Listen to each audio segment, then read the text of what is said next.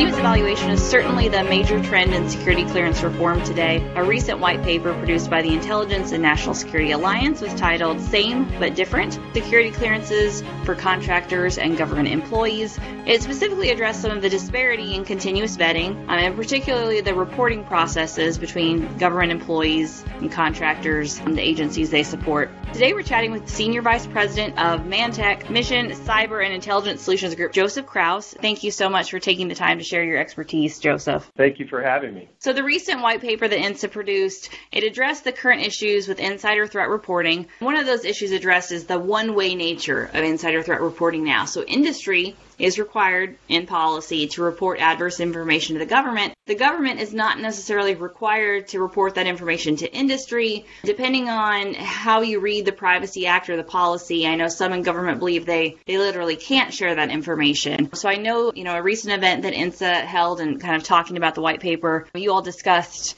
that conundrum, what might be needed to improve that or change that. Can you just discuss that briefly for us? Well, I can, and I think the meeting or event you were talking about was actually last week, where INSA had a legal reform roundtable, numerous members on there to include, you know, our president and CEO, then some legal affairs or lawyers from some of the IC community, and then also the gentleman from DOHA, that's the final appeals office for the majority of the Department of Defense to go to. They have a concern or the due process for a final security determination. But what was interesting in that panel that came out was an understanding that it's not necessarily an issue of the Privacy Act. It's probably more so a concern or an issue with the policies that are out there. What I would like to do with you is to touch on a little bit what I feel the wonderful partnership that we've been that industry has had with government, particularly with the Senate and the Congress and with DNI. As you probably are aware, which I'm sure you are, last year in the signed NDAA, the National Defense Authorization Act, there is now language in there that requires the security and suitability and credentialing executive agents to come up with a pilot program for two-way sharing of information from the government to industry for that information related to industry employees on government locations. So the language requires them to come up with a pilot program within 180 days, if I recall, which means that would come up in March of this year. Hopefully, maybe our next podcast or conversation, we could focus on that to see how the government is doing, particularly the two security and suitability and credentialing executive agents, how they are coming and moving forward with that pilot program. The partnership between industry and government, in my view, have been doing this for 40 plus years, is the most positive that I've ever seen it. And we, industry, are divine or developing what we feel would be a nice baseline for that pilot program. Through INSA and the other working groups and committees out there like PSC, we're going to reach out to ODNI, DNI, and the Congress to assist in developing that pilot program. I do think the partnerships today between industry and government on fixing these issues is definitely greater than it ever has been. The collaborative nature, the desire of government to work with industry, we don't necessarily always see, I think is definitely there. So I think that's been a, a major highlight. And they also mentioned NDAA. That's a great point. There was a lot of meaty stuff in the last NDAA. And you're saying you're pretty optimistic that they're making the progress needed to do that stuff? Because I always wonder if they read those and think if it's a, is it a suggestion or a requirement? Well, if you read the language, it's actually a requirement. To the point, it says within 180 days you shall. It's not just a recommendation. So it will be interesting to see. And then, as I mentioned, it would be interesting if you and I help to track that progress and to see where maybe we can assist kind of related to that, we're seeing more contractors create their own continuous evaluation or monitoring programs. Kind of like we talked about, industry is really doing a lot in this respect. Um, is this just a requirement post Snowden that major contractors saying, hey, we're going to have our own continuous vetting program so we don't have an issue like that where we have a contractor on site and we're just not super aware of what they're doing? Or is that somehow related to the lack of information sharing taking place between government and industry right now? Very good question, and it actually is a requirement. So if you step back in time just a little bit, back in 2011, and you know all the different occurrences that happened back in 2011, an executive order actually came out defining the structural reforms to improve the security of classified networks and the responsibility, sharing, and safeguarding of classified information. And in that executive order is where they mentioned that those agencies shall implement an insider threat detection program. And then if you fast forward to a few more years in 2016, the Defense Security Services, which they were called back then, which now they have changed their name, but in 2016, DSS came out with a change to to the NISPOM, which is the directive, the manual that industry follows for those that handle classified information or have sensitive positions. And in that change, too, and in an industrial security letter,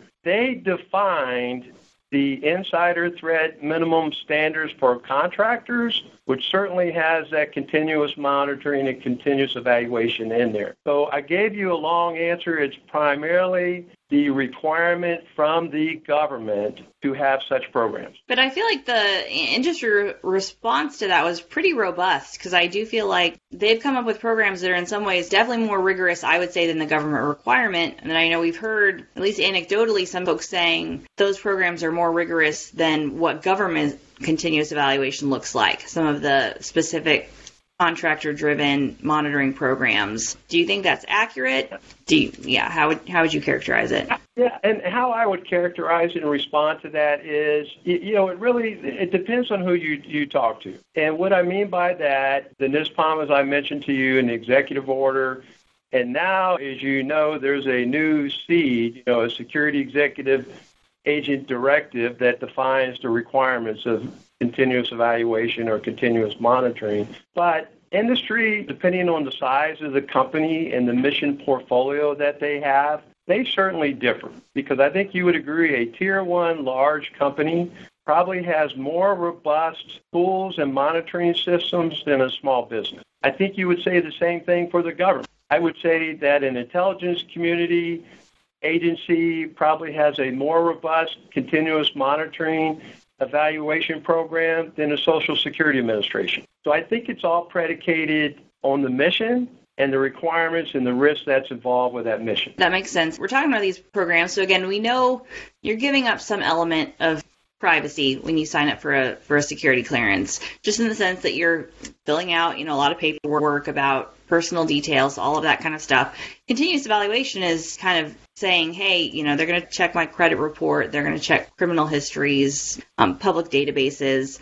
Do you think that's an issue for candidates signing up? You know we always talk about that with the security clearance process. Is that going to be an issue for talent acquisition is so huge how do we attract young people quote unquote to government careers do you think these continuous evaluation monitoring programs are a bit of an image issue for both government and industry, or do you think candidates are just expecting it in the information sharing world we live in today? I tell you, today I have the pleasure of meeting just about all the new employees that come into Mantech. And I can tell you what they are articulating is they understand that holding a security clearance is a privilege and one that carries special responsibilities if there is a concern, the concern really is the speed to bring clear and trusted new workforce to the government and industry to meet the national and defense strategy requirements. So really, it's the speed to bring on these new cleared and trusted employees versus any negativity as far as, you know, you're going to be monitoring or polygraphs or anything like that it's mostly giving them the right impression about how quickly they can enter the process not and we've heard that also it's not it's not the number of candidates coming in it's being able to maintain them through the process because of the lengthiness That's exactly right. And as you know, back in 2017, that is why industry and the conglomerate of CEOs working with INSA and those other agencies that drafted a letter to the Congress and the Senate articulating just that. We, we want, we're just as empowered for national security as you are, but our concern is, you're well versed, back then it was called a backlog, now it's an inventory. That was 700 plus cases, plus it was taking two to 300 plus days to clear employees or candidates for a secret or a top secret clearance. The good news, as you and I speak today in 2020, is you've seen that inventory considerably come down to more about the 240,000 plus cases. And then the days to clear personnel for secret and top secret have come down considerably as well. And that's because of the partnership, again, with government and industry together kind of relates to the security clearance processing timeline issues. It's walking a line between quality and quantity. So continuous evaluation, insider threat reporting play a role in that. How do you think continuous evaluation makes the clearance process more secure? What are the risks or potential misfires? I know right now we're talking a lot with different agencies about reciprocity and candidates. That's already a twisty wicket what does that look like under continuous evaluation? That's another very good question. So I would say the upside certainly is now the ability to receive near real time alerts and flags on employees when an issue may come up you know, either with a credit, a criminal arrest or something, versus if you remember, you know, a few years back, we might not necessarily receive that information until it was time for that five year or 10 year reinvestigation. So the upside is the near real time alert and flag so that either the government or industry, then we have the opportunity to engage with our respective employees and probably mitigate whatever that flag or issue was before it grows even more considerably. So, in my view, that's the upside. The downside is, again, I would go back to the two way information sharing. The government and industry together to have an all of government trusted workforce, our ability to ensure that our enterprise IT systems, our supply chain risk management is just as secured as the government and to be able to do that, we have to have that information shared with us. That maybe the government might have the ability to obtain it, since a lot of our employees, as you well know, are on government locations, that we might not necessarily pick up with our own continuous evaluation program. So that shows you the criticality of that two way information sharing. Do you think the groundwork is being laid to where that information sharing works so that reciprocity works because that is definitely the concern that we see is like continuous evaluation obviously more pros than cons. What's going to happen as people try to transfer under under continuous evaluation? Because we still have agencies looking for that last PR date which is not really relevant. yeah, well that, that's true right? And as you well know the question of particularly now with continuous evaluation and a lot of the PRs are being deferred, what actually is that last investigation date, which adds to the reciprocity. The good news, you know, the government and DNI, ODNI, as you know, they came out with the new SEAD 7, which specifically addresses reciprocity and it defines the timelines that those respective government agencies should turn or accept those clearances or investigations of somebody transferring from one IC or one DoD agency to the other. And they define what those timelines are and what the requirements are. And certainly there's always going to be exceptions, right? Because you have to ensure that the employee or the person transferring is the exact same position from one IC agency to the other. It is more defined, in my view, than it's ever been in this SEAD that truly would enhance reciprocity, in my view.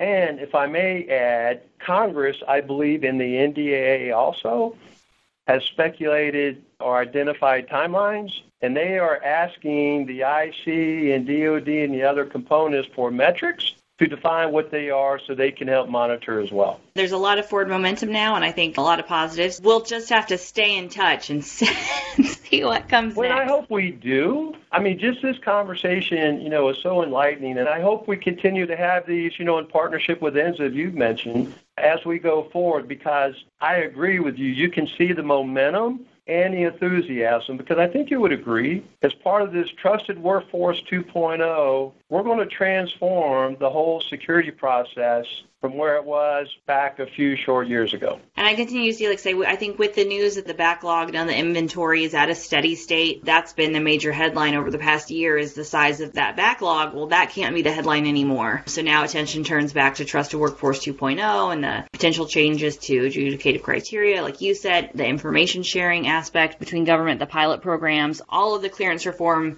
aspects that were rolled out into the NDAA, new timelines. Now we get to talk about all that fun stuff in the months to come. Absolutely. Yes, ma'am. This is Lindy Kaiser, Senior Editor of ClearanceJobs.com. Thank you again for listening to this episode of ClearedCast. For more security clearance news and defense industry information, please visit news.clearancejobs.com.